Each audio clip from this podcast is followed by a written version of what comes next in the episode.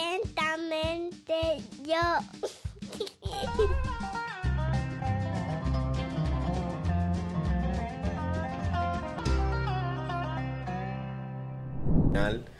Manita, we made it. Hola. Que ya, ya Cales te soltó. Ya Cale me soltó. No, y Cale, ahorita me junto con él otra vez porque él no puede vivir sin mí. Ustedes son muy buenos amigos. Sí, somos casi hermanos. Él no me quiere adoptar. Él me niega, pero algún día saldrá el papel donde dice que yo soy hermana de él. ¿Ustedes tienen cuántos años conociéndose ya? Desde, yo no me acuerdo. Él dice que es como de finales del 2016 y principios del 2017. Ah, pero tienen un tiempecito. Sí. No, pero y para arriba y para abajo. Sí. Pero eso, Bueno, es, eso es lindo de ver. realmente. Bueno, nosotros, honestamente, yo lo vi a él por primera vez en las redes. Creo que ministrando en tu iglesia. En un video lo vi. Ah, yo, yo creo que yo recuerdo ese día. Entonces ya yo había sacado el disco porque yo lancé mi primer disco en el 2016. Y yo dije, ay, qué, qué bonito canta este muchacho. O sea, uno no tenía idea de que después íbamos a ser amigos y hermanos y todo eso. Pero después nos conocimos en persona. No, me, no sé si fue 2016 o 2017. Él sabrá. Pero fue por ahí. El tema es que nosotros nos conocimos y nos caímos bien como de una vez. O sea, él, él te va a decir cuando él venga aquí que no, que yo le caigo mal y que él no me soporta. Pero yo tengo pruebas de que él me ama. tengo pruebas. Esa es, su for- esa es su forma de amar. Sí, él, es él, su- él es, bi- él es bien cómico. Sí. Él es muy él. Y yo creo que eso fue lo mismo que yo me topé cuando yo, la primera vez que te conocí, que hablamos de que fue en el concierto de Jonathan. Ujú. Y duramos un rato hablando ahí, porque está Sí, como la vida. sí. Y algo que se me quedó fue cuando llegué a la casa y le dije a mi esposa, mira, esa muchacha es muy natural. Hay que ser natural porque es que hay muchas cosas falsas ahora mismo. Sí. no podemos yo- ser parte de la falsedad. No, y yo admiro a la gente que es como natural, que puede como expresar lo que es con todo lo que hace. Porque tu música es muy tuya, pero tu estilo, tu forma de ser, tu vida, tú eres muy genuina, tú eres muy... ¿Qué fue? No, gloria a Dios. Y es- es- eso es hermoso. ¿Tú siempre fuiste así o...? o- Mira, uno va como que encontrando su identidad en el camino. Eh, como todo joven, yo tuve mis altas y bajas con saber quién soy y, mi valor. Creo que todavía lucho con eso.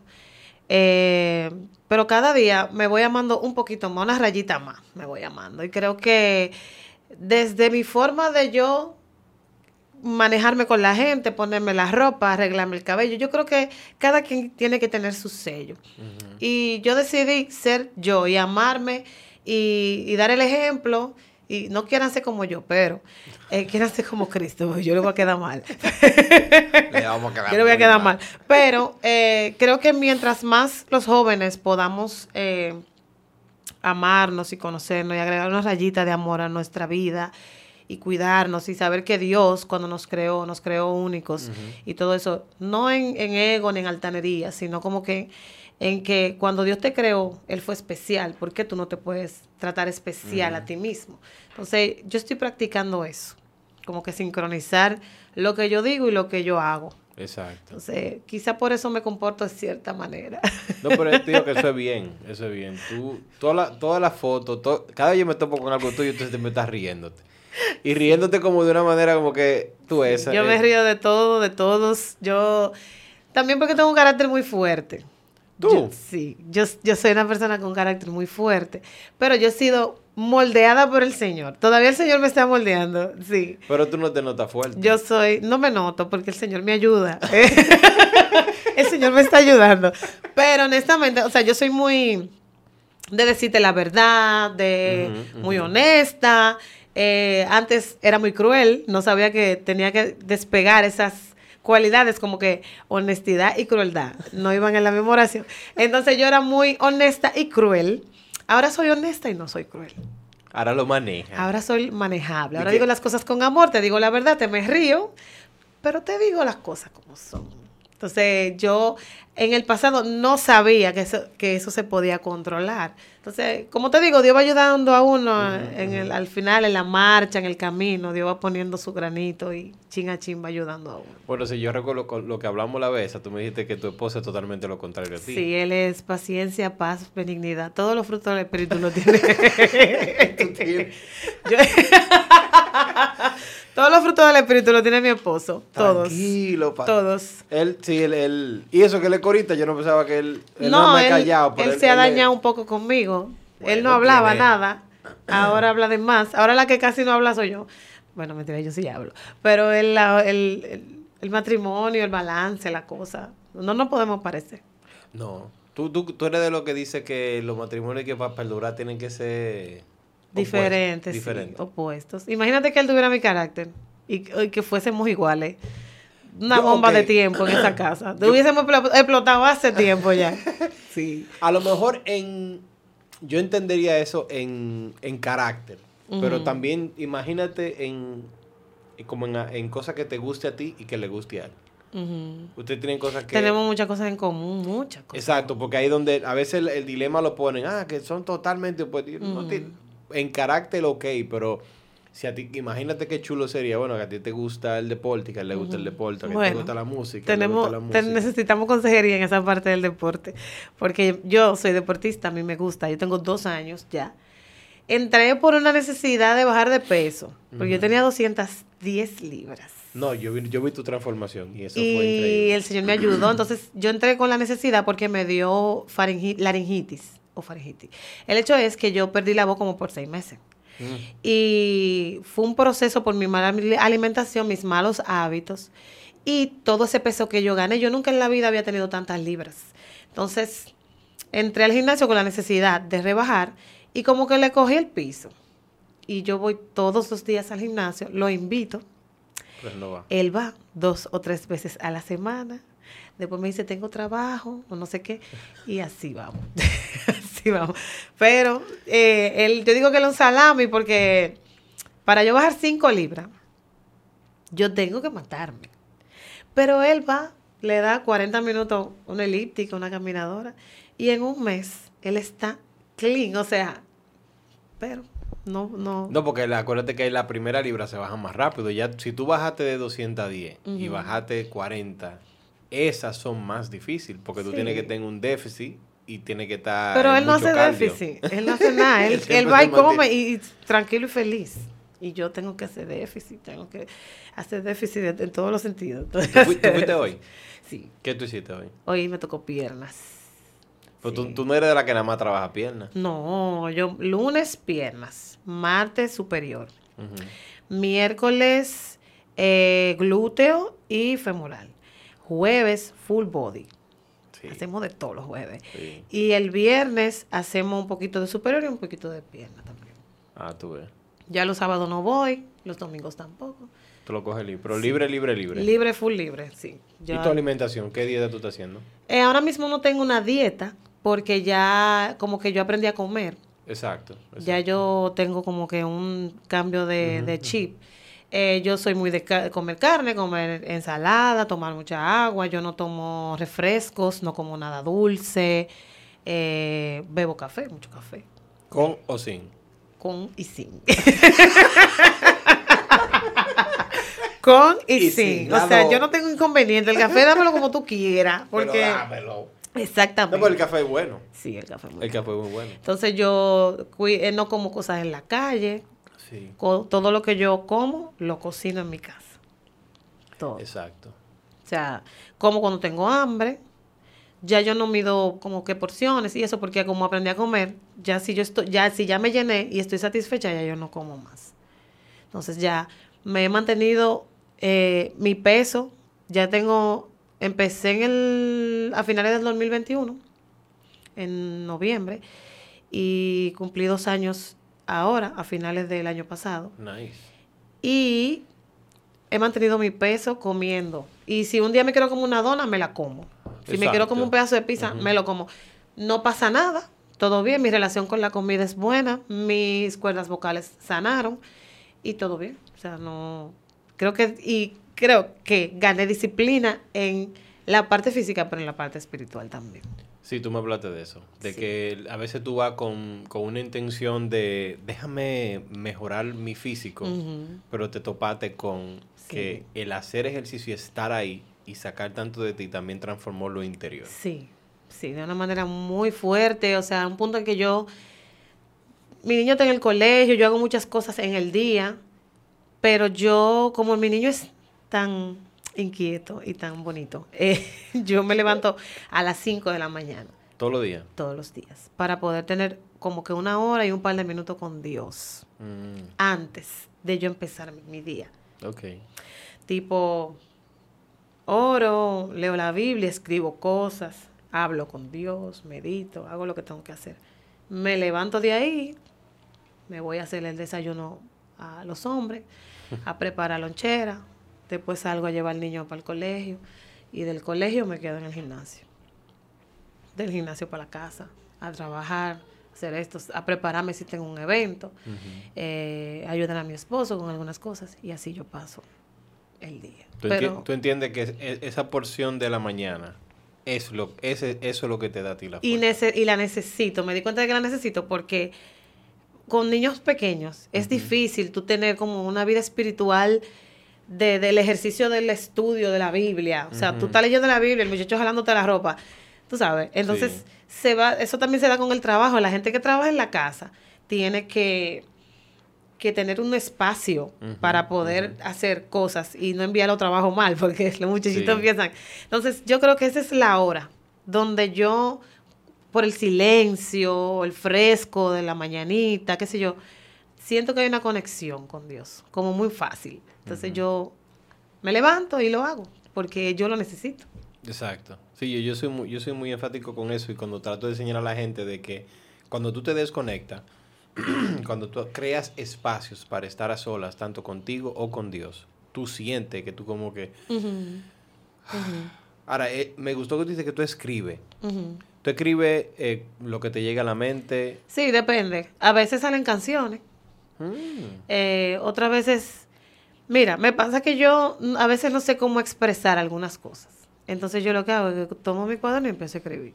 como si fuera un diario, una entrada de un diario. Exacto. Y al final salen de ahí mensajes, eh, predicaciones, textos, canciones, salen cosas de ahí. Y, y es un ejercicio que me ha ayudado mucho con el tema de, yo soy muy, muy de la overthinker, o sea, yo, yo pienso mucho, yo tengo como 80 mil pensamientos diarios. Entonces, entonces yo como que mi mente se detiene en, en o sea, todas esas voces como que se detienen en ese momento cuando yo empiezo a escribir. O sea, cosas que yo leo en la Biblia o que veo en la calle, momentos donde no me siento bien, que no quiero ni hablar con Dios, y, y- pero Dios está ahí, y yo me levanto y yo escribo. ¿Tú entenderías que tu, la, tu parte creativa está más en la mañana? ¿O hay momentos donde tú sientes como que o una idea de una canción, o una letra de una canción, o una experiencia que viviste como que, wow, mira, y tú comienzas a conectar y de repente te fuiste en una. Puede llegar a cualquier hora, honestamente, porque yo he escrito canciones tanto de madrugada como a las 12 del día, o sea, pero en la mañana, por ejemplo, cuando yo, yo tengo como un cronograma para estudiar la Biblia, y yo empiezo, yo tengo la Biblia de atrás para adelante, literal, o sea, yo, Tú le das revés. yo le doy a revés, me pongo que las cartas de Pablo, me concentro en eso por un par de meses y después agarro otro libro. Y a veces, leyendo las historias de Pablo y los boches que Pablo echaba y lo Mucho educando a la gente, a veces Dios me dice algo. Ujú. Y yo para no olvidarlo, aunque está en la Biblia, para no olvidar lo que pensé en ese momento o lo, o lo que entendí, yo lo escribo. Mm, nice. Y de ahí me quedo pensando quizá en eso que leí. Y en la noche me llega una melodía de una canción. Y yo digo, pero mira, Dios me habló esta mañana. Y yo trato de componer algo concerniente a eso. Y lo pongo ahí. Y como que salen canciones así. Qué chulo. Y Porque eso- hay gente que tiene diferente diseño. Yo también escribo y a veces la melodía llega primero, Ujú. pero a veces la letra. A mí me ha pasado así también, que me llega la melodía primero. Y tú estás. ah, ah, y Ujú. después tú, ok, ¿cómo yo le meto letra a esto? Sí, sí. ¿Te ha pasado? Yo, ah, yo le- ¿A quién fue que estaba hablando? Yo sé que a veces, no sé si tú tienes canciones que tú dices, si le meto mucha letra la daño. Y sí. tú quisieras dejarla así. Y a veces son como un puente. Sí, a mí me ha pasado, y me ha pasado que, que tengo melodía y que me gusta la melodía nada más. Y tú dices, ¿qué yo hago con esta melodía tan chula? Ajá. Que si le pongo letra, ¿qué letra le voy a poner que no se dañe, que no se Qué caiga? raro. A mí Pero- me ha pasado así. Pero tú no crees también que hay gente como que tiene miedo de sacar cosas que no estén, que no estén completas, porque uno a veces quiere ser como perfeccionista Bueno. y se olvida de que si a lo mejor, imagínate, tú lo sentiste así, lo elaboraste así, tú, no, ya, es que ya esa es la canción, es que yo no quiero hacer maná con eso. Por Yo- eso yo creo que eso, eso puede ser orgullo también. Tú sabes. Eso, Ajá, sí, eso, de- eso puede ser parte del histrionismo del artista, porque son cosas. Pero yo pido ayuda. Yo pido ayuda. Y si me la dañan, pues yo la devuelvo para atrás. Mira, no me gustó ya. O sea, no me voy a poner de que a decirte, ay, ayúdame, Alfonso. Y después que sí me gustó, me siendo mentira. O sea, yo te voy a decir, no, mira, siento que no es, como que no es la idea, no es el concepto. Entonces yo concepto, exacto. pido ayuda. Tengo un par de amigos, por ejemplo, Cales. Cales escucha, yo escucho las canciones de Cales antes de que salgan. Y él escucha las mías también. Y él me ha corregido muchísimas composiciones. Wow. Y me ha ayudado. Y cuando yo estoy, por ejemplo, con, con la musa durmiendo por ahí o, o que me tranqué, que no me sale nada, pues yo he durado meses escribiendo una sola canción. Hasta que le digo, Cale, mira, no tengo puente para esta canción, ayúdame ahí. Me pasó con un tema que lancé y Cale fue que escribió su puente. Y fue genial. Lo que él hizo fue genial. Genial. Como que agarró la canción y la transformó. Puede también, se dan casos donde no se transforma la canción, pero tú tienes más gente. O sea que para eso, para uno vencer como que ciertos miedos, uno tiene que pedir ayuda también. Sí, aprendí a colaborar. Exacto. Que mucha gente le tiene miedo.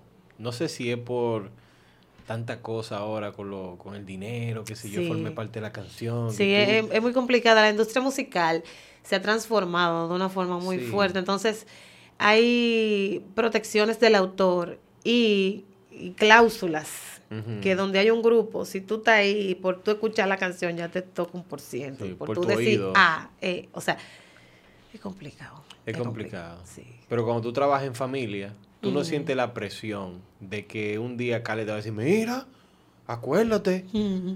Pero hay, No, no. tú sabes. No, yo y creo de que hecho, eso- por ejemplo, con Cales me pasa que nosotros tenemos todo como claro. Yo tengo todos los datos de Cales. Ujú.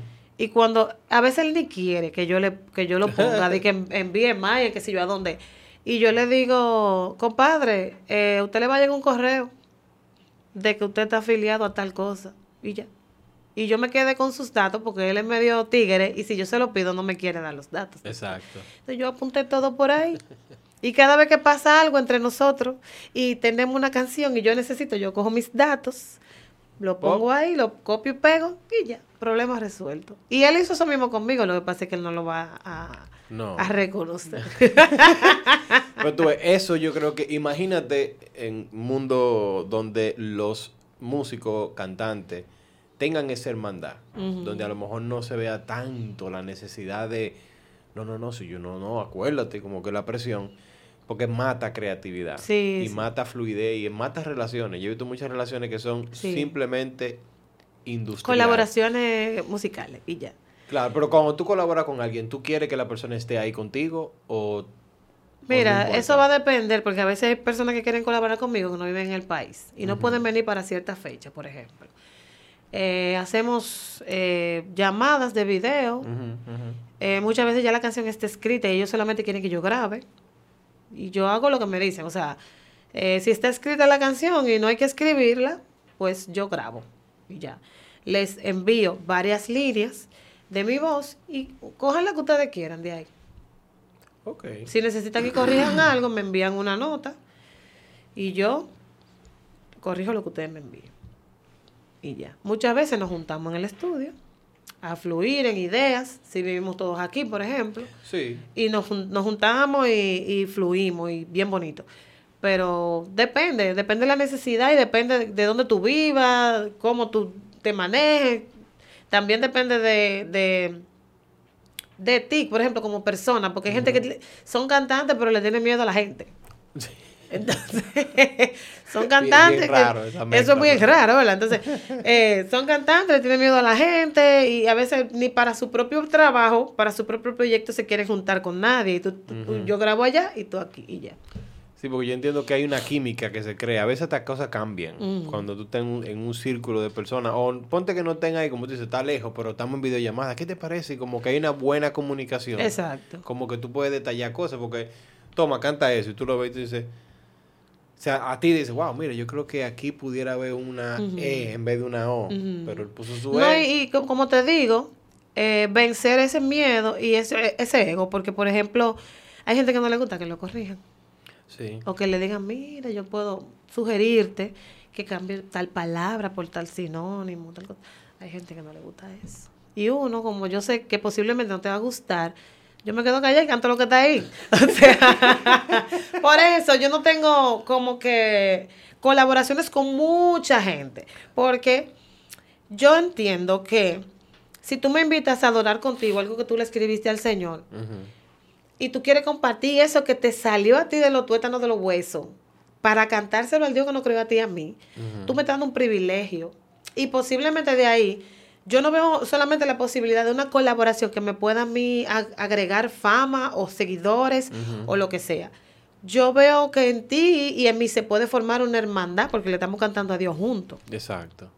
Entonces, si eso que salió de ti es profundo, eso fue algo que a ti te pasó y Dios te dio esa canción que tú la quieres compartir conmigo, para mí es un privilegio muy grande. Sí. Entonces, creo que si todos viéramos eso así, como que, wow, gracias por tú escribir esa canción tan íntima posiblemente, de un proceso que posiblemente yo no conozca y conoceré después, pero que tú me invites a decirle eso al Señor que te salió a ti de adentro, eso es algo que no tiene precio. Eso es algo, eso es una oración cantada que tú me estás invitando y que yo me voy a unir a ti y que yo le voy a pedir a Dios eso que tú le estás pidiendo ahí en esa canción. Para mí eso como eso es genial. Eso es hermoso. Y más cuando, cuando tú le agregas la historia, lo que pasó. que Exacto, es entonces nos da la oportunidad de conocernos y nos da la oportunidad de ser amigos y compartir la música. La música se hizo para ser compartida, si no, no fuera Sí. tan linda. No. Si la música fuera para tú nada más cantar en tu casa, obviamente te ayuda a ti como en tu proceso ín- íntimo. Pero ciertamente cuando la música conecta al mundo, si tú analizas tanto la música como instrumento, como el audio, perdón, como las voces, tienen años, años, historia tú puedes ver donde hay música envuelta.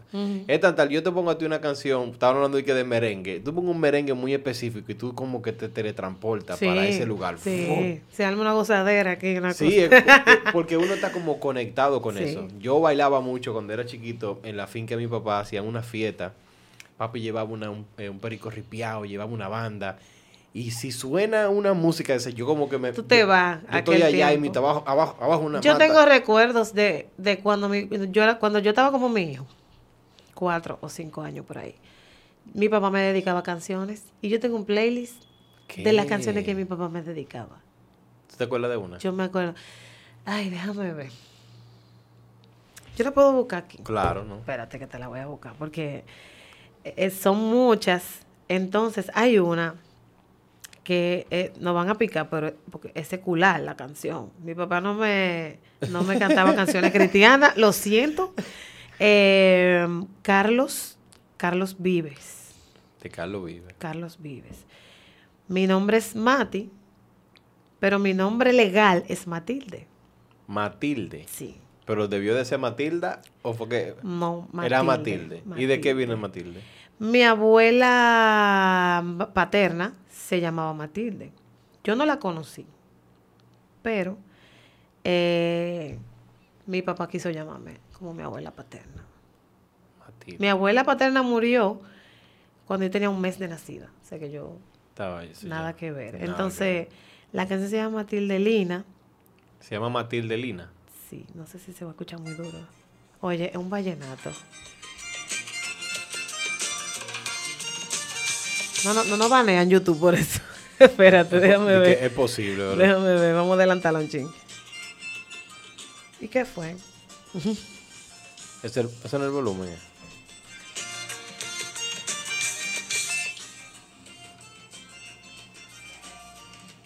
Es de Leandro Díaz. Tú lo vas cortando.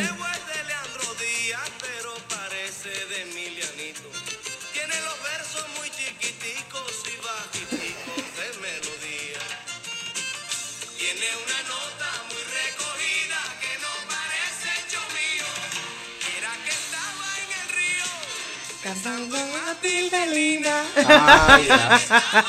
Sí, entonces mi papá, esa y muchas otras canciones, él solía cantármela él. Ya después de adulta fue que yo busqué el audio. Oh, qué chulo. O sea, en el momento tú lo que estás viendo a tu papá cantándote ahí. Exacto. Entonces cuando yo, incluso esa canción apareció, fue como en una serie hace poco. Y yo dije, pero yo he escuchado esa canción antes. Y mi esposo me dijo, sí, yo sí. Empecé con el buscador, ¿sabes que en No, iPhone ahora- uno tiene el buscador de sonido? Y yo dije, ah, pero mira cuál canción es. Claro, cuando yo tenía cuatro, cinco, mi papá me cantaba esa canción. Qué chulo. O sea, que la música tiene como un poder de llevarte a, a cuando tú eras pequeñito y traerte recuerdos de la finca, del Sí. perico ripiado, la cosa. Es bonito. Y por eso que tú le pones tanto énfasis a tu música, porque Sí. tú estás causando lo mismo que nos causa a nosotros. Ujú. Tú tienes como el privilegio Sí. de transportar a otra persona, a lo mejor a un estado de su vida, ya sea feliz o triste, o que la acerque a Dios, o está viviendo. Y es como que tú tienes ese privilegio. Y Sí. eso hay que cuidarlo. Sí, no, y le doy gracias a Dios que, por ejemplo, yo tengo la capacidad de escribir mis canciones. Y siempre que puedo escribir una canción viene de una experiencia, de un proceso. Y la gente se identifica y, y se deja ministrar. Y eso para mí es como un privilegio muy grande. O sea, que tú puedas pasar por algo que tú superaste y que Dios te dé algo de ahí y tú le puedas dar a otro. O sea, como dice la palabra, que damos por gracia Exacto. por lo que por gracia recibimos. Y yo, si recibí victoria y me pasó, yo lo voy a cantar. Y yo lo que hago, yo lo que sé hacer es cantar. Entonces vamos a cantarlo y que, y que, y que Dios te hable. Y que tú puedas ser libre. O que tú puedas, perdón, que tú puedas sencillamente eh, saber que no es para siempre, que tú lo vas a Exacto. superar. So, me imagino que fue muy difícil para ti la vez que tú perdiste tu voz. Sí. Fue en seis meses que tú duraste. Seis meses, eh, eh, como 20 días sin hablar y seis meses sin cantar, porque me subió jugo gástrico a las cuerdas vocales y la- me la quemó Mm. las dos. ¿Cómo estaba tu mente en ese momento? Ay, yo lloraba todos los días. Yo lloraba. Nosotros tenemos el estudio de grabación en la tercera. Y yo recuerdo que yo, eso fue en pandemia, y yo recuerdo que yo subía a encerrarme en el estudio a llorar. Mm. Mi esposo iba, oraba por mí, me decía, tranquila, todo va a estar bien, porque yo no, o sea, no me salía nada. Nada. Entonces, eso es como tú desarmar a un guerrero. Vamos, a- vamos a empezar. Quítale la voz. Sí, eso es como tú quitarle la espada a un guerrero. Yo me sentía sin espada, yo me sentía desarmada. Entonces, con tantas cosas pendientes, grabaciones, videos, porque tú sabes que en pandemia como que se activaron los adoradores. Entonces, No, estaban. todo el mundo, vamos, vamos a hacer esto, vamos, para mantener como que, y, y también se predicaba por las redes. Sí. sí. Entonces yo tenía muchas cosas que hacer que tuve que cancelar, porque no daba media nota. Ay, mi madre. Entonces, yo soy una soprano. Y, y, y las sopranos tenemos un orgullito. Eso lo quebrantamos ya en el nombre de Jesús. Pero la que, las cantantes saben de lo que yo estoy hablando. Entonces, pasar de hacer mucho con tu voz a no hacer nada, eso fue un golpe. Pero fue mi culpa, porque yo tenía malos hábitos. Por eso tuve que entrar al gimnasio. Por eso tuve que cambiar mi alimentación. Por eso tuve que cuidarme. Y entender que yo soy una adoradora. Yo no vendo. En el, en el evangelio no se vende imagen, nada de eso, pero sí se vende también. Porque tú eres un artista, tú haces arte. Entonces tú te tienes que ver bien también. Yo soy joven, yo tengo un esposo joven, tengo un niño pequeño, yo necesitaba energía para caerle atrás al muchachito, También. porque va- tiene mucha energía. Entonces, yo tener 30 años y parece que tenía 40, con 210 libras, con muchos proyectos por delante, y unos médicos que me decían, pero es que tú, tú estás muy joven. Primero, muchas libras, los pies hinchados todo el tiempo, las articulaciones, dolor en todos los lados. Y esos malos hábitos de comer a cualquier hora, lo que aparecía, sin problema. Y más en la pandemia, uno se encerró a comer. Fue, La pandemia lo que te dijeron fue coman. Coman y beban. Entonces, fue como que un golpe de realidad y una corrección del Señor. Como, wow, te di este instrumento y tú no lo estás cuidando. Eso es lo que yo me merezco de ti, que tú no me puedas dar tu salud. Ahí fue que yo dije, bueno, señor, mira, está bien. Agárrate avión y Gracias a. Dios, yo estoy al 100% ya de mi recuperación. Esa recuperación es muy lenta. Estoy al 100 ya, gracias a Dios. Eh, la mayoría de las personas que padecen de esta situación no logran estar al 100. Depende mucho de tu salud también, Sí. de tu sistema inmunológico y toda esa cosa. Yo soy una persona muy saludable, gracias a Dios. Y gracias a Dios pude recuperar mi voz al 100%. Me siento incluso mejor que antes, porque como tuve que empezar de nuevo a estudiar Exacto. eh, canto y Es todo eso, de cero. de, de nuevo, entonces ya me acuerdo como de todo lo que estudié y entonces lo puedo aplicar de una forma, tú sabes, más profesional. La respiración. Sí, la toda esa cosa. O sea que eh, creo que Dios se agarra de ciertas circunstancias para hablarte, concientizarte y ubicarte como en tiempo y espacio, como está bien. Entonces, no, y eso que tú dijiste de, de a veces la gente no, y a lo mejor tú no estás vendiendo una imagen. ah, ajá, ¿verdad? exactamente. Pero ciertamente cuando tú lo miras del lente de que somos creados, ¿verdad? Para ser creativos, pero también somos creados para cuidarnos. Es como que tú tienes el templo del espíritu. Y mucha gente usa, ay, el templo del espíritu, pero lo hace para cosas negativas. Yo no Exacto. fumo, yo no esto.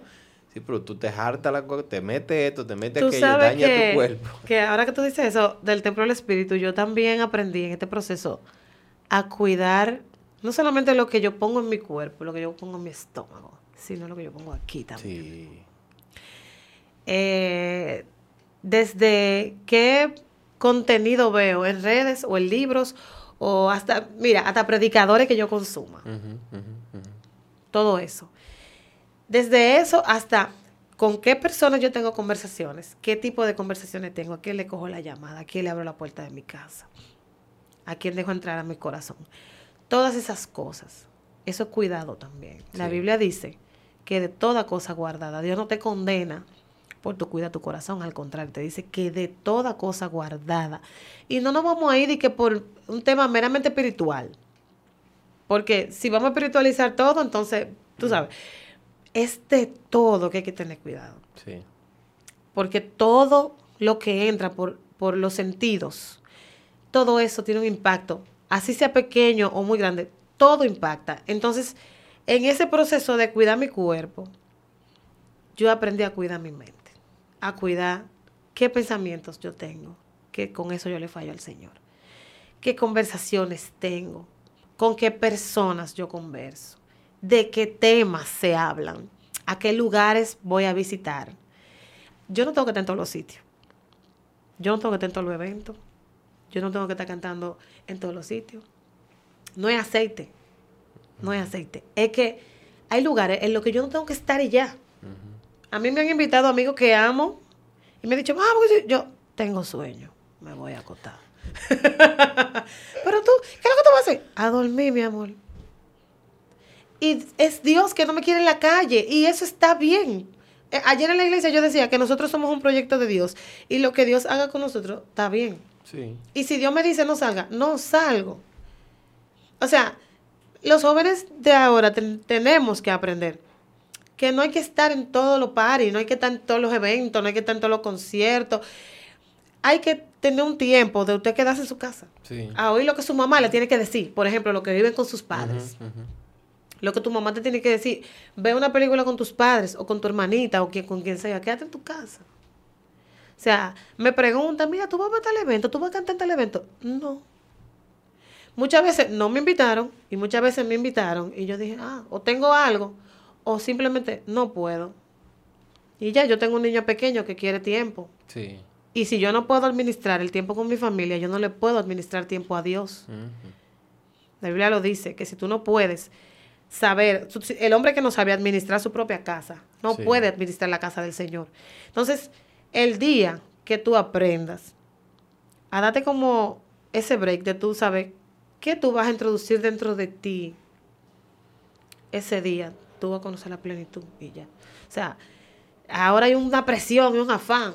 No en, todos los, en todos los sitios.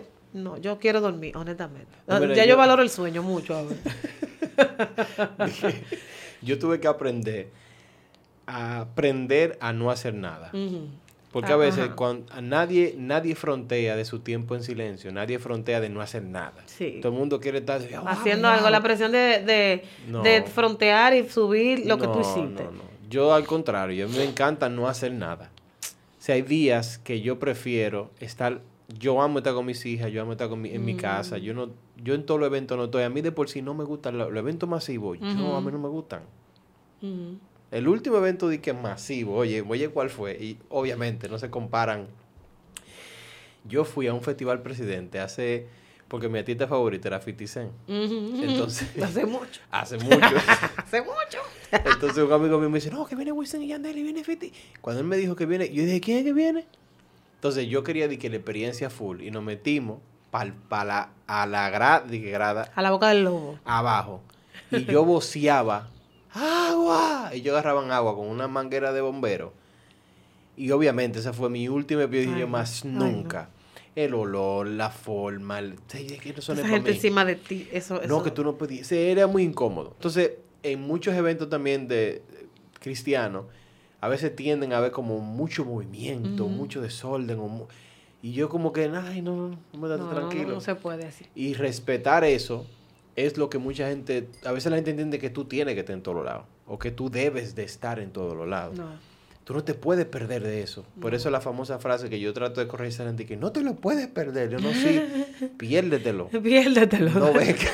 Quédate en tu casa, no venga. Tú saliste ayer, no salga hoy. No salga hoy. No, hay que también. eh, eh, mi madre siempre dice que la gente nunca va a entender cómo. qué tipo de valor tú te das cuando tú tomas decisiones como esa de no voy.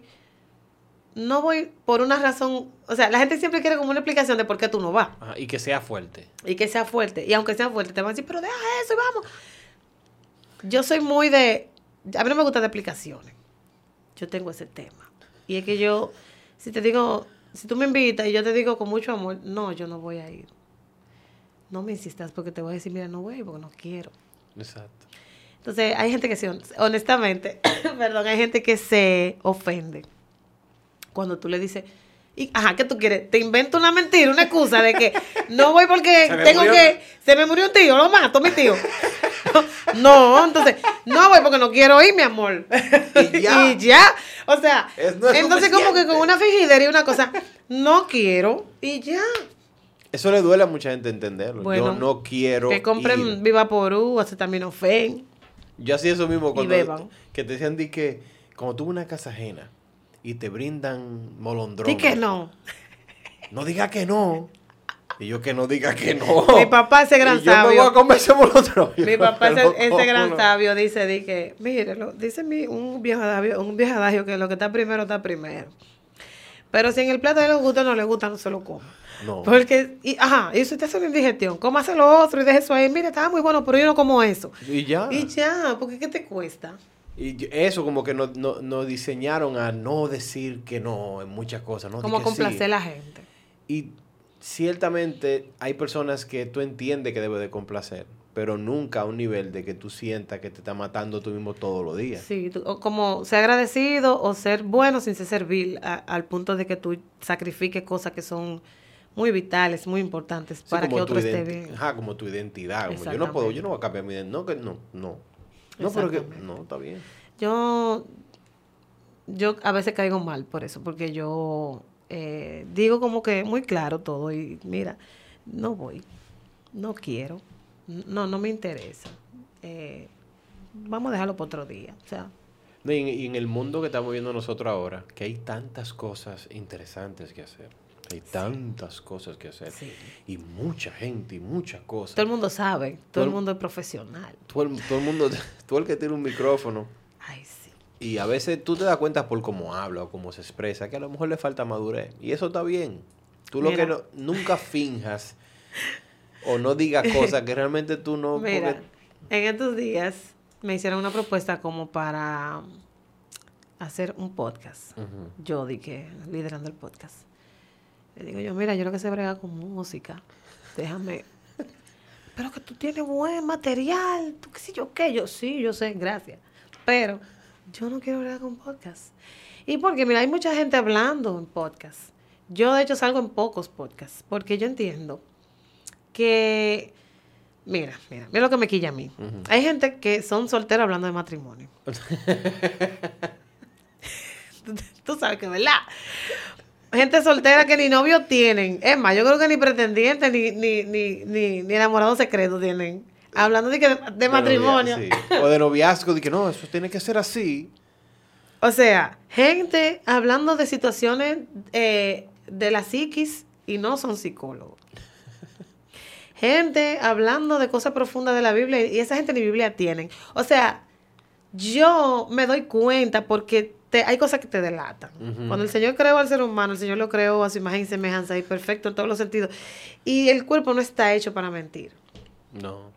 Algo tú vas a hacer que va a decir, lo que yo estoy hablando es un embute. Entonces, yo no quiero ser parte del grupo de gente que primero, para tener notoriedad y view, quiere, hacen controversia. Porque el evangelio está dañado con ese tema. Y segundo, yo no quiero hablar de lo que yo no sé en un micrófono, porque todo lo que se sube a internet se queda en internet. Sí. Entonces, siento que debe haber un poquito de cuidado. O sea, ahora cualquiera dice cualquier cosa, menciona el nombre de cualquiera sin régimen de consecuencias. Sí. Y como que es mucho más fácil tú acabar lo que hizo fulano fulano en un evento, lo que dijo fulano fulano en un video, y como que no pasa nada. O sea, tú me tiras, tú me, tú me destruyes en un video, y yo le doy gracias a Dios por esos seres humanos conscientes que tienen los dedos de frente y no contestan. Sí. Pero entonces oro para que esos que responden, como que Dios se le aparezca, o, o- Como antes. no sé, o algo, porque es que es muy horrible. Entonces yo no quiero ser parte. Yo, yo desconozco muchos temas, o sea, hay cosas que yo no sé. Y si yo voy a una entrevista y me preguntan, y tú me preguntas, y si yo no lo sé, yo te voy a decir, ah, yo no sé. No, yo. Y se acabó la pregunta. Entonces, hay gente que para poder llenar un espacio en un video y tener notoriedad, hablan un disparate. Y, y honestamente, yo no puedo, no voy a poder. No, te digo algo que y eso siempre pasa. Cuando eso pasa en la música, pasa en, en, en centro de, de, de comunicaciones, que porque todos los días hay que salir, todos los días hay que hacer algo. Háblate de, mira, hablen de esto que pasó en Uruguay. que Sí. Yo no sé. Y no saben, lo buscaron entonces- en Google y sin saber si fue verdad. Sin saber, entonces, y, todo y estamos en una era de mucha información falsa. Tú tienes que ser más ahora, tener un ojo más clínico sí. Antes de tú hablar cualquier tema. Y a eso, veces. y eso también con el tema bíblico, con las enseñanzas en las redes, Sí, uf, con los predicadores, con cualquiera que pueda hablar de la Biblia. Yo deseo que mi generación abra su Biblia. Porque yo no puedo creer. Mira, yo voy a muchas iglesias. Yo voy a muchos eventos. Yo me he topado con toda, toda clase de predicadores que han dicho cosas. Y la gente diciendo, sí, amén, gloria a Dios. Y tú, por eso yo deseo que mi generación habla su Y mira, yo no soy muy, muy profunda en la palabra. Yo no sé eh, profundizar en teología ni nada de eso. Yo estudio mi Biblia, yo lo que no entiendo lo busco en mi diccionario bíblico, lo escribo por ahí, le pregunto a mi pastor o le pregunto a cualquiera que yo entienda que sepa más que yo. Pero, si tú abres tu Biblia, tú te vas a dar cuenta si lo que dijo ese individuo es verdad o es mentira. Sí. Antes de decir, sí, amén, lo recibo, gloria a Dios. Ya enganchaste el abanico de los aires. No. No, entonces, siento que hay mucha información que no está siendo usada. Tenemos todo a la mano en el Internet, pero los jóvenes de nuestro tiempo no lo saben usar. No, y también hay como un afán de querer ser entretenido todo el tiempo. Exactamente. Porque tú sabes que lo lindo, lo que forma no es lindo. Ujú. Yo estuve leyendo un libro que se llama Iglesia Simple, me lo recomendó Ricky Hell, donde una de las partes más hermosas, eh, ellos trabajan cuatro puntos, claridad, movimiento, alineamiento y enfoque. Y dice, si tú no tienes enfoque, los otros tres no funcionan. Pero él dijo, cuando una persona tiene enfoque, sea una iglesia enfocada, no crea pastores famosos, Exacto, porque están enfocados en otra cosa, exacto. en formar Tienen, su tienen gente. enfoque en, en- en lo- los... Hay iglesias que, que se enfocan en crecer en masa. Y hay iglesias que se enfocan en, en crear pequeños grupos para evangelización, para el futuro, para cuando, porque todas las iglesias quieren crecer. Sí, Pero es como que prepararse adentro primero y luego salir. sí. Entonces, es difícil. Y yo eh, eh, predicaba en una iglesia hace días y yo decía eso, yo, yo quiero que los jóvenes de esta generación se dediquen a estudiar la Biblia. Sí. Que la Biblia es un libro que se actualiza diario, diario. El mismo verso te puede decir mil cosas el año entero. O sea que El punto de vista te cambia dependiendo de tu todas las madurez, formas posibles. cómo tú estés parado ese día, Sí, de, la, sí. de tu, tu, tu mood. Sí. Si tú estás, tú lo lees de una manera. El Señor habla de todas las formas, el Señor está hablando. Todo el tiempo el Señor está hablando. Entonces, es como que podamos prestarle atención y que y, usemos el beneficio de la duda. Aunque quizás ese predicador que está ahí no esté diciendo mentira y, y qué sé yo, déjame buscar como quiera. Déjame ver si de verdad esta persona eh, está en lo correcto o lo interpretó de la manera correcta. Claro, y no, y no simplemente para decir que está mal, porque a- veces entramos como, somos como más defensa, somos más defensivos que ofensivos en el sentido de cuando tú lo mires en, en modo de basquetbol, que los ofensivos son los que hacen el trabajo. Y la defensa está ahí pendiente. A veces nada más están, a ver, que no, está malo, eso está malo. Y buscando nada más para decir que está malo. En la no música es así nada. también. Ahora mismo yo siento que hago música para músicos. Eso es peligroso Sí. porque a veces tu público. Oye, ¿cuál, oye, ¿cuál ha sido mi problema? Con, con mucho, mucho. Hay mucha banda, hay mucho adorador, hay, mucho, hay mucho de todo. Yo trato de no usar la palabra cantante porque. ah, que bien, pero cuando vemos que hay personas que si tú lo pones en un escenario donde no hay cristianos, todas las técnicas que mueven personas cristianas se caen. Sí. Y si tú estás haciendo música, a lo mejor para un público muy específico, hay un público que nunca te escucha.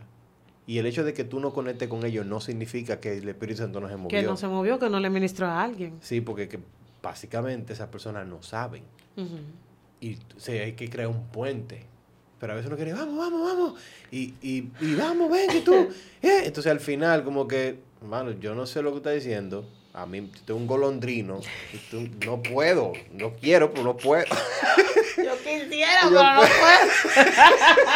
Y yo siento que tú me estás ofendiendo. tú sabes, como que hay un balance de tú saber el por qué tú estás en un lugar. Sí. Y, y tratar de ser lo más genuino, lo más apegado a tu realidad y a la realidad, a lo que Dios te mostró a ti, porque cada quien, por eso es que hay tantos colores, hay tanta, tantos Tanta- tipos de tú- expresiones. Mira, mira, mira, a mí me pasa que yo, mi color de voz, el mi metal de voz eh, es muy diferente, por ejemplo, y, y el que me escucha dice, ese fulano.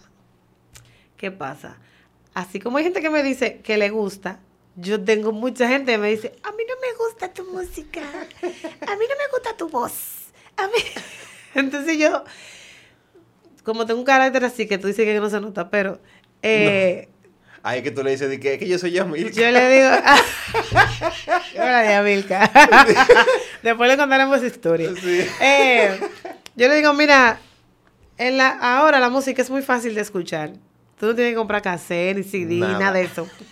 Y, y no hablemos de los LP. Pero, boté la cédula ahí, ¿verdad? No, la quiero. tiré, la cédula. Mira, yo, Tú tienes aquí. Yamil que me debe, Yamil que lo va a decir por aquí, búscame mi LP. Ella dijo que me iba a traer LP. Entonces ella Mm. dice que, di que porque, di que porque no tan, di que tan limpio y lindo, ¿no? Y a mí no importa que esté Ok. limpio. Pero sí, yo quiero un LP porque me gusta la música clásica. Mi papá tiene uno y yo creo que funciona todavía. Él lo, lo mantiene muy bien eso. El tema es que yo les respondo a esa gente, mira, si a ti no te gusta mi música, está bien, No hay problema. no hay más. problema. Hay un trillón de cantantes por ahí, durísimo, con voces espectaculares y música de calidad. Date el chance de entrar a cualquier plataforma y escucha a Claro. otra gente. Entonces, no me sigas para perseguirme, mi amor. Claro. O te sea, gusta, no, te, gusta. pero ya, lárgate de ahí, coge otra red social, ve donde Claro. otra gente, suéltame. Sí, porque yo no sé cuál es la necesidad de yo hacerte decir y créeme, ok, estamos en la libertad de expresión. Está bien, pero yo siempre digo, ¿qué tú ganas diciéndome a mí, a mí no me gusta tu cara? Esta es la única que tengo. ¿Qué hago? No, a mí me han dicho desde, desde que no le gusta la música, no le gusta mi color, no me gusta mi risa, no, no, de todo. Y yo, me mato. Por eso. Sí, no, mi amor, no me voy a matar. Por eso, arranque por ahí y busque otro cantante que sí le guste y suélteme. Y ya. tanto que hay, porque yo un día estaba viendo de que los Grammy y yo Gente que tú dices, ¿quién es? y que y todo el mundo ¡uh! Y famoso, durísimo. no es que tiene que ser cuánto me bueno, porque yo nunca me he topado con su música, no me gusta y está bien, que hay pero eso- muchísimo. O sea, hay demasiadas voces. por eso yo te dije ahorita que yo, yo siento que a veces yo hago música para músicos, porque yo me he encontrado con gente que en, en YouTube, por ejemplo, en los comentarios, te pone tal tono, tal acorde, esa progresión que se hizo ahí, eso está mal. Y tú dices, ay Dios mío. Eso, eso serían los teólogos de la música. Pero son gente que no saben nada ni papa de música, que te comentan. Los músicos de verdad, verdad, no te comentan así. Entonces, No, como no, que, no.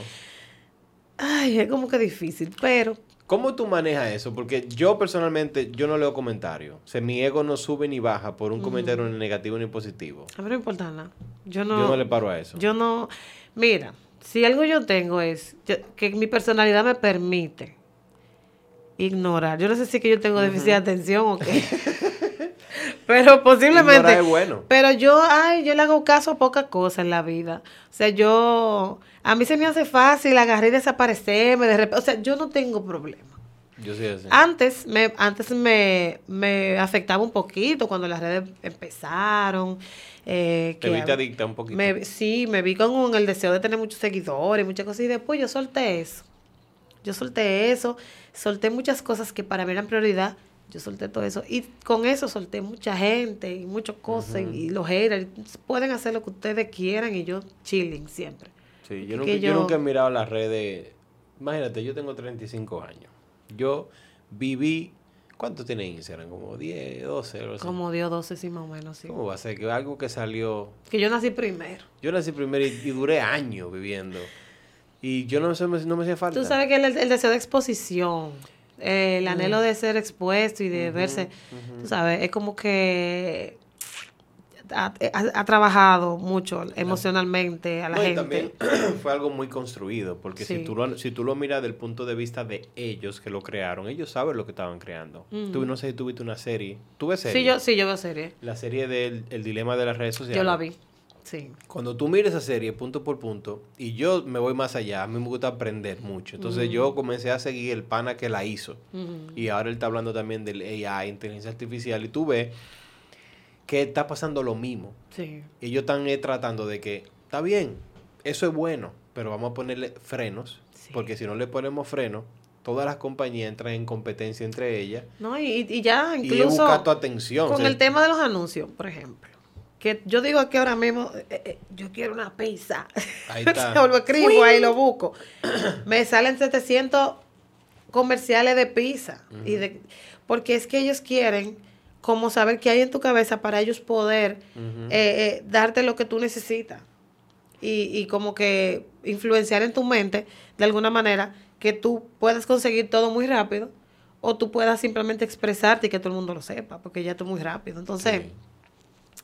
Es un lío. Y, y el evangélico, el cristiano, el, el que profesa alguna fe, eh, en temas de música, de arte en general, de enseñanza, mucha gente está mal utilizando las redes y, y- y se está como mezclando, como... Sí, es que quiere, quiere, por ejemplo, cuando yo escucho personas que me dicen, yo quiero hacer esto, pero cristiano. ujú, Yo quiero hacer lo mismo que está haciendo fulano. Alguien, por ejemplo, que está haciendo algo totalmente... Eso, pero cristiano. Entonces yo digo, Dios te creó muy creativo. sí. Tú sabes, no, no, no, caiga, necesario. no caiga en esos ganchos porque a lo mejor tú vas a terminar vendiendo tu alma sin darte cuenta para hacer el mismo contenido, porque ahora todo es contenido. Todo es contenido. Como que tú estás perdiendo tu esencia simplemente entrar en el jueguito. Yo le dije, ¿tú sabes cuánta gente dice que eh, Instagram tiene, vamos a decir, 2 billones de gente? ¿Tú sabes cuánta gente tiene el mundo? Es decir, que no todo el mundo tiene Instagram. Exactamente. No Yo me sorprendí iba en un avión y hay una muchachita, joven la muchacha, con una señora que parece venía por primera vez para acá. Y ella como que lo está guiando. Y ella le dice, mira, descárgate WhatsApp, que allá se usa mucho WhatsApp. Y la mujer le dice, ¿qué es eso? Yo dije, espérate, espérate. ¿Cómo así? espérate". ¿Cómo así?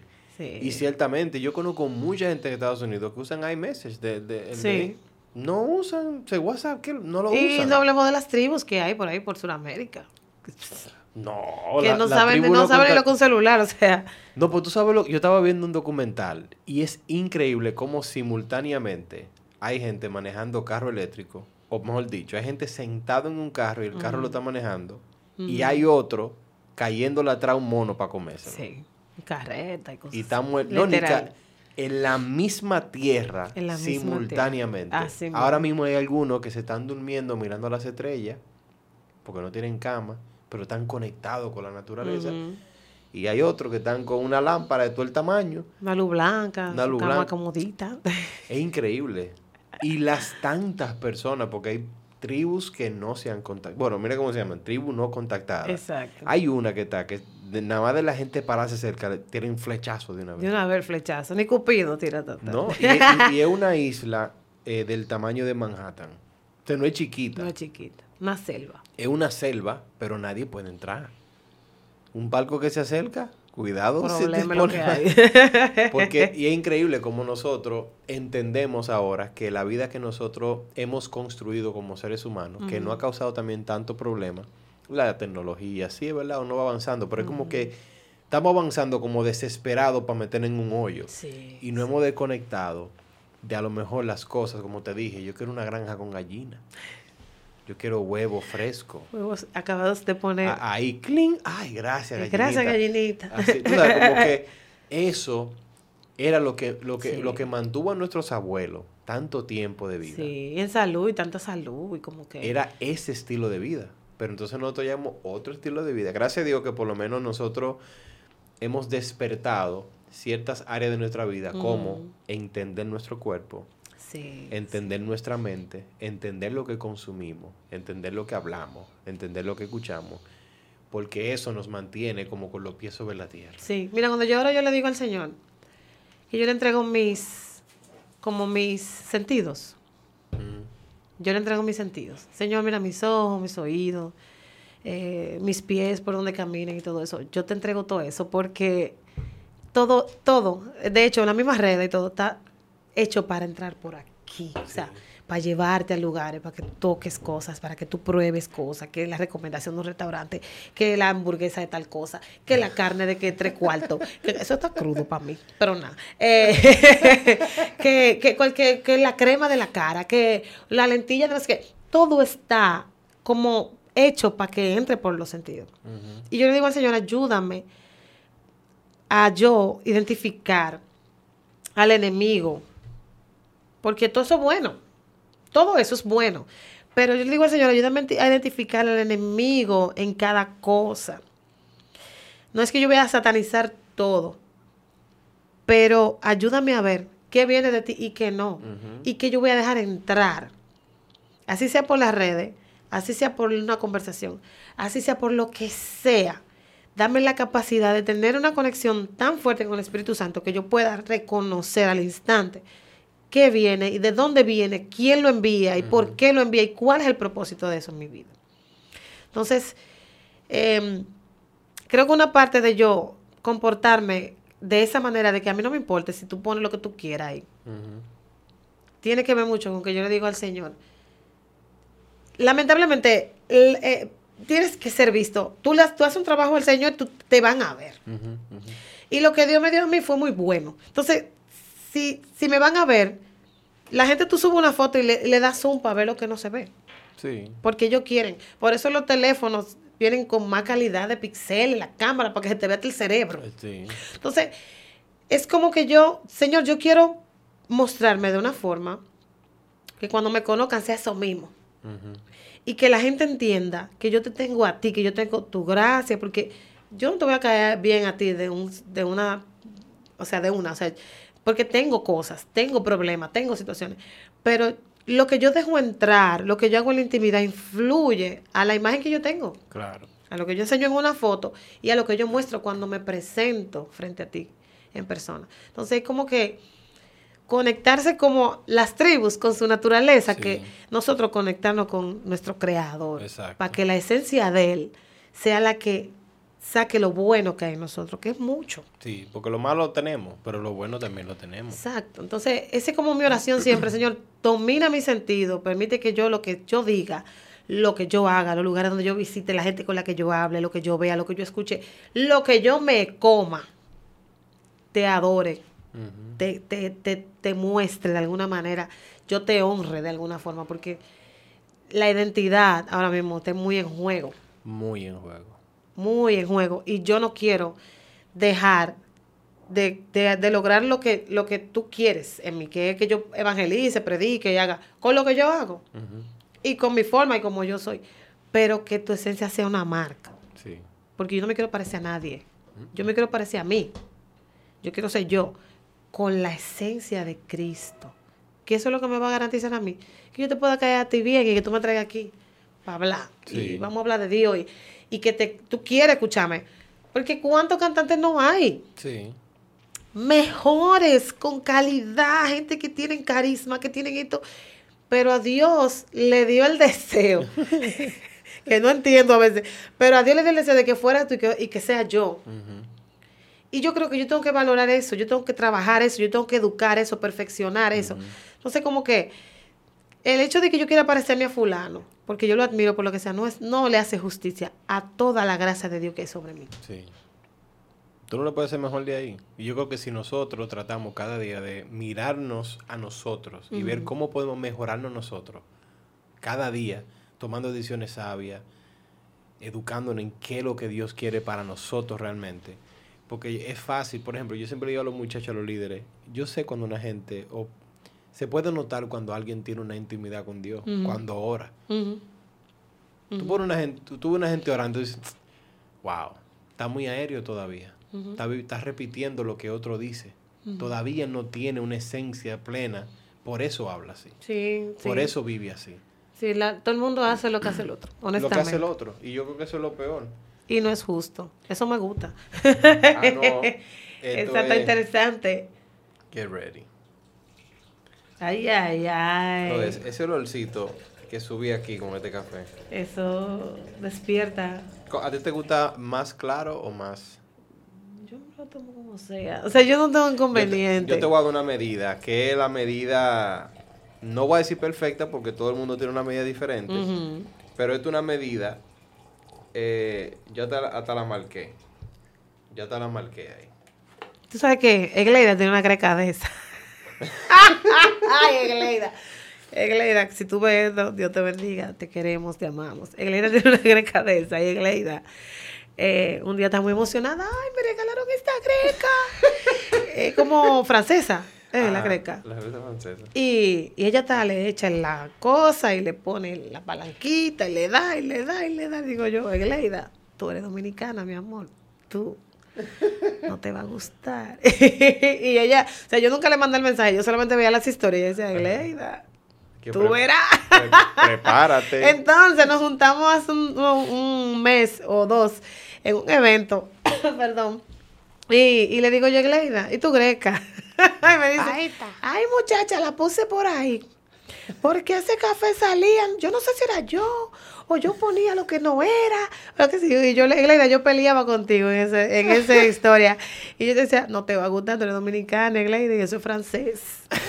Y que tú y no vas a aguantar eso. le- ella la tenía No, ahí porque fue un regalo y se la... Yo la. Yo, eh, fue un amigo que me enseñó. eh, todo el que escucha este podcast va a saber que ya estoy harto de decirlo, se lo digo de nuevo. Eh, realmente es una versión que hace que el café como que absorba bien todo el sabor del café. Entonces eso hace que, lo que no hace una máquina. Ok. En la máquina pasa muy rápido Y no filtra como y todo. no filtra todo. Aquí tú lo dejas cuatro minutos, entonces él, él va filtrando. sí, porque como a vapor, así como... Ajá, porque el agua es caliente, entonces él mantiene todo ahí. Después uno le mueve un poquito más y ahí él absorbe bien. Cuando tú bajas, que es prácticamente como si fuera la media, Sí.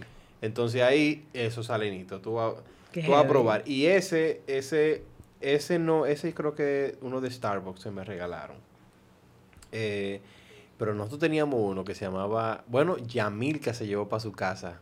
Yo le di un poquito de ese, se llamaba I Love Coffee de Colombia, de una finca. Ay, de el esa. café colombiano, mira, el mejor del mundo. Mira, yo, ella lo sabe, nosotros abrimos nada más así. Y el olor Ay, ay, Este ay. olía, pero el otro olía mejor. Yo fui a Colombia el año pasado y, y yo, ay Dios mío, yo, yo creo que yo no tomé agua casi. Café, era que, ay Dios mío, ay Dios mío. ¿Tú siempre tenías amor por el café? No siempre, mi mamá fue que me inculcó, porque mi mamá y yo duramos una temporada, muchos años viviendo sola. Yo soy la más pequeña de cinco hermanos, entonces todos se casaron Y se fueron. se fueron, hubo uno que se murió. Entonces, eh, como que nos quedamos ella y yo ahí. Y mi mamá es cafetera hasta la taza. O sea, mami es cafetera y pedernida, peor que tú y que yo, una cosa, ya tú sabes, exagerado. Y mami, yo trabajaba en una universidad. Yo salía, yo comía a la una y salía del trabajo a las cinco. Ella cuela café siempre a las tres. Y ella movió su horario de café de tres a cinco y media. Porque yo, ella no le gusta tomar café sola. Oye. Ella me esperaba, yo llegaba con mi bultico, mi cosita, siéntate ahí, mija, vamos a coger un café. Entonces yo se lo preparaba, muchas veces era yo que lo colaba, no me lo bebía o lo probaba. Pero en la probadera, uno llegando de ese trabajo, ya tú sabes, cansado, estresado, con ese olor a papel, a carbón de, de oficina, aire acondicionado, frío, uno tie, con eso de tieso. Yo decía, vamos, y yo empecé ahí. Y ya de, bueno, mira, yo tengo mi cadena, en una greca y una taza. Oye. Y yo tengo en mi casa, tengo una mesita debajo del televisor de regalos que me han hecho en eventos, que saben que yo soy una maniática con el café, me Ah, regalan. bueno, el día que te, te, te, te entregaron Ah, ya, una tacita exacto. Ay, yo, yo amo, yo lo tengo ahí en la sala. En la sala lo tengo. Y después en estos días me regalaron, con Cale me enviaron una taza, una chica de Santiago, una greca, perdón, pequeñita, que dice el café de mate. Cuando yo soy una señora, mi esposo va a tener que comprarme una vitrina para yo poner todo mi grequita y toda mi tacita. Y cuidado si le ponen la Y mano. cuidado, y eso tiene que ser patrimonio de esa familia, de esa, ya tú sabes. Entonces, no, a mí me encanta. El café hace que tú te reúnas. Mi esposo no tomaba café Y ahora tú. después que se casó conmigo. No, tú la has transformado ese hombre. Ese Pero que ustedes se conocen de que tenían pan. De que- Ustedes, él te en esos hoggies. el, el esposo digo, me echó maíz. Él te vi en hockey. Digo, me dio "Mm". hoggies. No, mentira. eh, bueno, tú no, tú no eres tan bien. Que yo sé que en pañales de... pero De- de- yo- no, yo tengo 33. 33 ah, no, no. No, porque yo cuando supuestamente yo estaba chiquito, ya estaban saliendo. Ajá. No, no sigamos. Vamos a dejarlo ahí. Faltaría Eh, poco para cumplir 40. Dios. Mira, No, para mí la edad no es, para mí mi edad como que no es un tema. O sea, yo no tengo como esa dificultad de ¿cuánto tú tienes? 33. Sí. Cumple 34 este año. O sea, No te Para mí como normal. Eso yo soy así mío porque yo creo que la edad es un, eh, se, se usa mucho, es un número, pero realmente lo es. Porque yo he visto personas con mi misma edad y se ven más viejos y veo otro que digo, wow, yo quiero ser así. yo, yo visito una señora en Ocoa. Ella es la abuela de una amiga que yo tengo. Tiene 90 y pico de años. Yo creo que tuve esa señora. O sea, ella no usa lente. Ahora tiene, tiene que usar lente porque le hicieron como una mala práctica en un ojo. Y por eso. Pero la señora no usa bastón, nada. Siempre lucida, siempre bien, siempre está hablando, chelchando, me llama, sabe usar su teléfono, todo. 90 y pico de años. Y, Claro. y es, yo quiero, cuando si llego, si Cristo no ha venido antes de eso, Sí. yo quiero verme así como ella y, y ca- y manejarme como ella. Ella es muy divertida, muy feliz. Y ha tenido situaciones, ha perdido hijos y todo, porque por la edad y por el tiempo. Pero. Sí, porque se dice que es una de las edades más, eh, donde hay más soledad. Por ejemplo, mi papá, que no es, mi papá tiene 60 y pico de años. Y ciertamente, él ama a su familia, ama estar cerca de, de, de- de sus hermanos cuando viene aquí, le gusta en el campo, o sea, eso es lo de él. Pero ciertamente yo viví una vida en pandemia donde él perdió a su mejor amigo, perdió a su tío, perdió a su papá. Mm. Y es como que caen, tú ves que la gente muere más alrededor de él porque que ya está más adulto. Entonces, Sí, tú sientes como mucho. Entonces, que esa señora esté con ese ánimo, sí. eso Y tener historias que contar. A mí me encanta sentarme con ella a escuchar lo que ella tiene que decir. Porque lo de ella es... A mí me eso gusta ve hablar, bien. a mí me gusta hablar con viejos. Sí. A mí me gusta. A mí me gusta mucho Y eso. escucharlo también. Yo me he fascinado con, con saber la historia. Porque yo creo que uno aprende mucho más de uno mismo cuando tú le das para atrás. Sí. Y el, pues mira, a mí en mi caso se originó mucho el perdón en mí. Como yo te dije ahorita, yo tuve una situación, una, una relación un poquito turbulenta con mi papá. Y hasta que yo conocí su historia, fue que yo pude escudriñar el perdón. Hasta que yo supe todo lo que él pasó cuando era un niño, Me avisa. fue que yo dije, wow, no justifico, tú sabes, algunas cosas, pero nadie da lo que nadie da, no nadie puede dar lo que no tiene, o sea, No tiene. y cuando yo me senté, gracias, a escuchar y a, y a estudiar su familia y las cosas que él pasó, yo dije, con razón. Tiene sentido. Y mi mamá, todas sus historias. Con decirte que mi mamá no conoció a su mamá. ¿Qué? Mi mamá no sabe. O sea, mi mamá Pero la conoció no- en foto. Porque ella murió. Murió estando mi mamá pequeñita. Wow. Entonces mi mamá, recuerdo todavía, como hoy, que le enviaron un regalo. Le dijeron, te, de- te dejamos algo muy especial ahí en ese regalo. Cuando ella abrió, era una foto de su mamá. Wow. Y ella conoció su mamá, la vio por primera vez En foto. en foto. ¿A los cuántos años? Ay, yo estaba grande ya. Ya yo me había casado y todo. ¿Qué? Sí. Ay, Dios mío. Eso fue muy difícil. Eso, mi mamá Digo- se quedó así un rato mirando esa foto. Y entonces, encima de eso, eran idénticas. Idénticas, la misma cosa. Que te estoy hablando, y una foto que la pusieron un poquito a color porque era tan vieja. Y la mamá de mi mamá murió joven. ¿A los Murió joven. Bueno, mi mamá me dice que como 40 o, o casi Wow. 40. ¿Tú sabes lo que es? Y mami la vio y dijo, pero esta soy yo. O sea, yo, mami, tú siempre, tú viste a tu mamá todo el tiempo, pero tú no lo sabías. O sea, es la misma persona. Entonces, como que cuando tú conoces la historia de, la, de tus padres, que hay cosas que no nos cuentan, tú dices, con razón, tal comportamiento, con razón, tal corrección, con razón. la tal-". crianza, que tú tienes que analizar. O sea, hay muchos puntos. Yo motivo a los adolescentes y a los jóvenes a que lleguen a su cáncer, le digan a su mamá, yo quiero tener una cita contigo. Yo quiero hablar. Yo quiero que yo quiero conocerte, yo quiero porque uno no llega a conocer de que a su papá, uno sabe de que ese es mi papá, tú dices, "Papi, mami", pero tú no lo conoces todavía. Tú lo vienes a conocer es cuando tú estás más grande y tú intencionalmente dices, "Ve acá, ¿cómo fue cómo fue que tú se O cuando tú empiezas a tener hijos. Ajá, y tú dices, ¿cómo es tal cosa? Entonces yo creo que esas son conversaciones que si tú las dejas para muy tarde, muchos a lo mejor mueren y tú nunca la tuviste. Exacto. Yo tuve que conocer la historia para escudriñar, entender, escudriñar, perdonar y, y, y rehacer relaciones. O sea, no es fácil lo que viven nuestros padres en ese tiempo, donde no tenían acceso a tantas cosas como nosotros, por Sí. ejemplo. Entonces, como que para mí fue chocante y pero fue bonito porque ahora yo los amo mucho más y los comprendo. Y ahora que soy madre, por ejemplo, entiendo, perdón, muchos muchas correcciones, mucho tú no vas por ahí. Eh, eh, muchas, muchas, muchas veces que me sentaban y me decían, mira, las cosas son así, así, asado. Eh, no te conviene tal cosa. Porque yo tengo un hijo, es varón, y hay cosas que yo ya me aterran y no han pasado.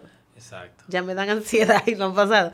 Entonces, conozcan la historia de su familia y ustedes verán. No, mira, a mí me pasa eso con la niña. Yo trato de tener como los pies sobre la tierra y entender de que, que Dios me dé la sabiduría para cuando llegue el momento, Mm, para hablar de cierto tema, sí. Para tener cierta flexibilidad como lo que le digo. En este tiempo tan difícil. En este tiempo donde hay tantas informaciones. Mira, yo soy, yo estoy elaborando un plan con un maestro que también es pastor. Nosotros, mi, mi esposo y yo tenemos un colegio. Y nosotros queremos trabajar con los padres. Porque yo me he dado cuenta que los padres que tienen adolescentes, muchos no saben. No saben cómo manejarlo. O sea, no, Sí. es que, o sea, no es que no quieren, Es que no tienen idea. es que no tienen idea. Entonces, simultáneamente muchos quieren todavía perseguir sus sueños. Sí. Que yo no lo veo mal, pero vamos a lo que vamos ahorita. Sí. Hay cosas que tú vas a tener que decir que no Sí. para que tu casa esté estable. Sí. Entonces todavía yo siento como que muchos quieren. Y los muchachos agarran y descargan TikTok, descargan Y Instagram. ven todo que no eso, que TikTok no tiene filtro. filtro de nada. Entonces, ellos con niños adolescentes que tú dices, wow, ellos, los adultos pudieran usar la tecnología a su favor y no lo saben. Ujú. ¿Cómo tú puedes poner timer en tu teléfono? De que la aplicación a cierta hora se apaguen. Pero tú hablarle a tu hijo, mira, vamos a verle el, el dilema de las redes sociales, vamos a verlo juntos. Sí.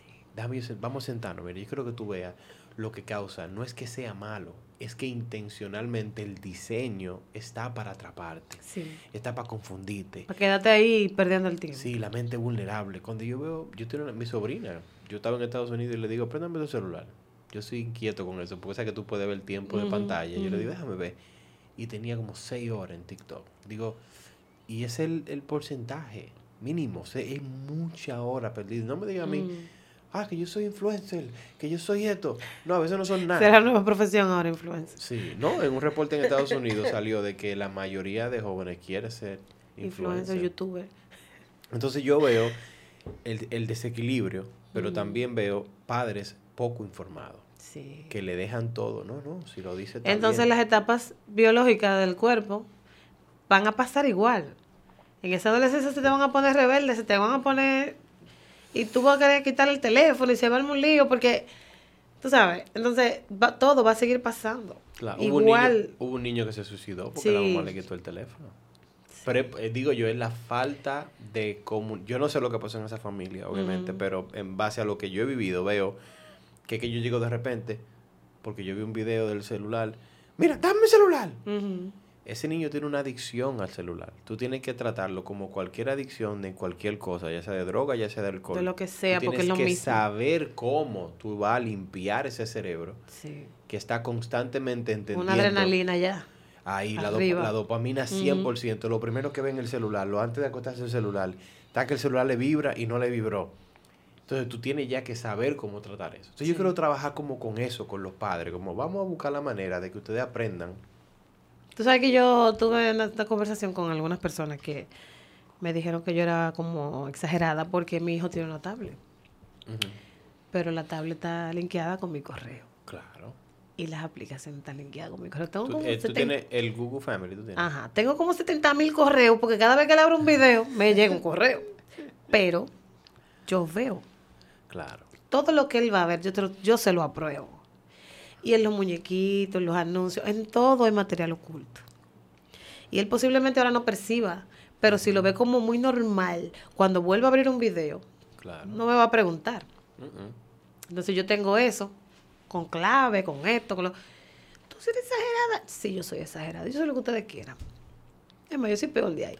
Pero yo no voy a permitir que yo que mi hijo tenga que vivir cosas. No es que yo no lo voy a dejar que él tenga sus traumas. Yo, No va a yo estoy tener. preparando una persona que se sepa defender cuando tenga los traumas, porque todo va a suceder. Y el día que yo me vaya de esta tierra, él se va a quedar aquí Y va a tener que aprender y va a tener manejarse. que aprender a manejarse. Pero mientras él esté pequeño y yo sea la que tenga que enseñarle cosas, yo lo voy a hacer. Claro. Así tenga que ponerle clave. Sí, porque que nosotros, por lo menos nosotros, nuestra generación, no vivió eso de esa manera. ¿Cómo eran con nosotros? Que la pornografía no estaba a ley de... Que eso no está bien. ¿Verdad? Eso no estaba ahí mismo. Que, ah, que tú la viste. Ay, mira, ay, mira una ahí. Ahora tú la encuentras en cualquier situación, tú la encuentras. Entonces. ¿qué cuidaban de nosotros? De que nosotros no viéramos una revista. Sí. De que nos alejaban cassette, a lo mejor. De las escenas, de- ¿nunca te pasó que o- tú estás viendo una ¿sabes los película en que me familia? taparon a mí? a mí? A mí me taparon muchos ojos. Cierra mi papá ojos. me decía, ¿Y por qué? Mi papá me decía, véalo, pero no lo haga. véalo, pero no lo haga. No, no, nosotros a la, a la niña, a, a veces viene, viene una escena. Y no es una escena Di que fuerte. de que fuerte, pero se están besando, Ujú. ¿verdad? Y yo como que siento que se van a besar y tengo que notar al mismo tiempo mi esposa y yo, "Libre". Buscando la Y, manera. que- y ella mira donde nosotros, ya pasó, ¡Ey! ¿Qué fue?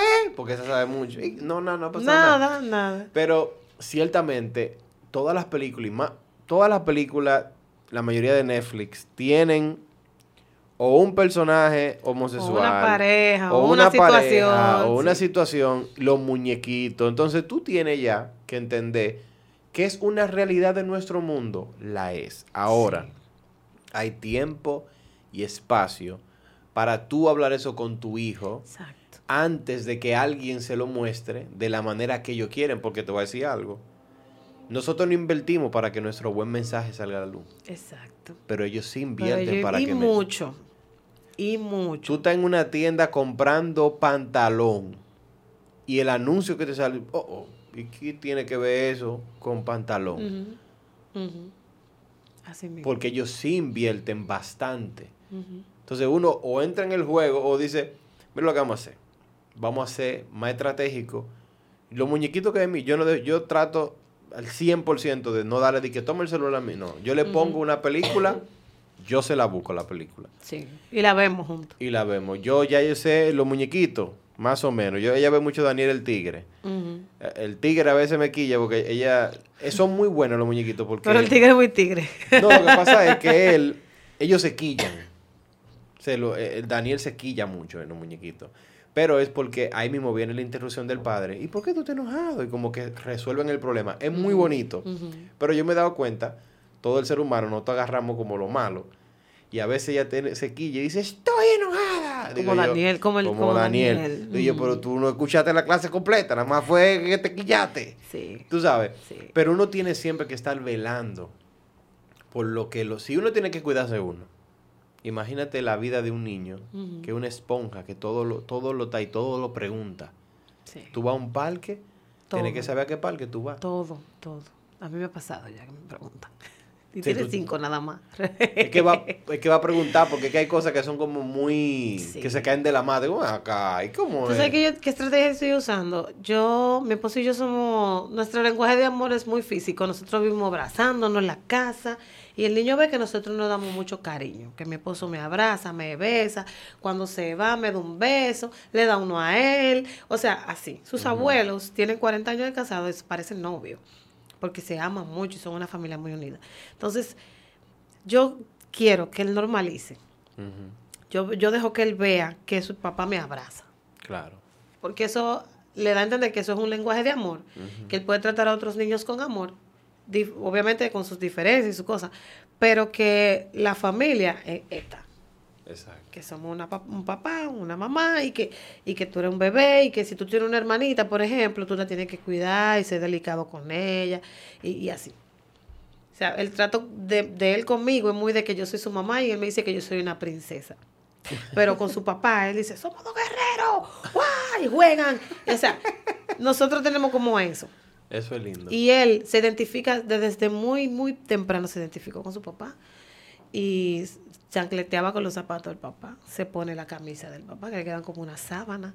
Yo soy mi papi. Entonces, tú sabes, por ese, por ese lado siento que tam- vamos bien, porque él va al colegio, él se junta con más niños, Claro. con padres con la mente muy allá. Entonces, podemos estar de acuerdo en que no estamos de acuerdo, pero yo le voy a enseñar a mi hijo cómo son las cosas. Exacto. El mundo no va a estar de acuerdo conmigo en su mayoría, porque todo el mundo tiene el cerebro lavado, pero yo sé cuánto me costó tener ese chichi. Y él se va a volver un niño grande y después va a ser un adolescente, un joven adulto, no sé qué, se va a casar y yo quiero. Yo no quiero que él se parezca a mí. Porque yo soy, yo tengo mi personalidad, yo quiero que él tenga su personalidad, yo quiero que él tenga su eh, identidad, yo quiero que él sea responsable, yo quiero que él sea fuerte emocionalmente, fuerte mentalmente para cuando vengan los problemas de la vida y yo no esté. Y si estoy, él sepa resolver o sepa contarme. Porque el problema es que ahora es más fácil guardar el secreto al papá porque, ay, me va a matar. O irse a una página de, de, de, de TikTok, hacer un story time, de que mire lo que me pasó y la mamá enterarse porque vio el video.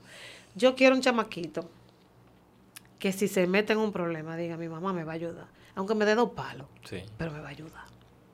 Eso es como el Señor con nosotros. claro. Vamos a los pies de Cristo. Señor, tú sabes que vienen consecuencias de lo que hiciste, pero yo te voy a ayudar.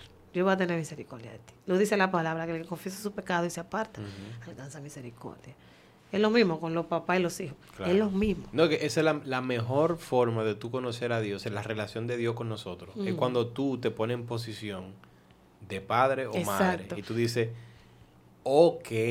Y yo creo que yo ok". creo que conozco un poquito, porque uno nunca va a llegar a conocer no, todo. obviamente, un sí. poquito del amor de Dios hacia nosotros, después de que tú tienes hijos. Sí. Que tú ves lo que tú dejas, lo que tú sacrificas, las cosas que tú haces a un lado por ellos. No, y lo que ellos no saben que tú haces, pero tú lo haces. Pero tú lo haces, porque por amor.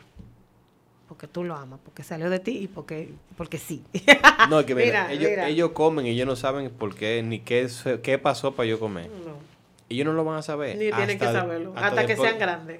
Pero yo, yo, oye lo que yo estaba pensando ahorita para que tú veas que mi mente es loca. Y, y, a- y hasta ahora mismo va a sonar como loco. Después de adulto, yo, eh, cuando yo era allá joven, dice, "Ven acá, ¿qué hace mami papi trancado en ese cuarto? O sea, yo muchacho. Entonces, Ay, ay, ay.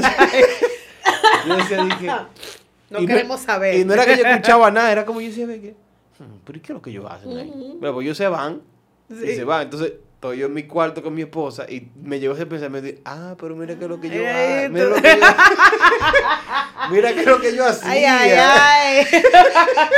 Mira, y uno, uno, eso es frustrante, uno ser niño, estar en una casa y como que encontrar ciertas situaciones. Sí. Eso- Es una frustración de psicólogo. ¿Qué?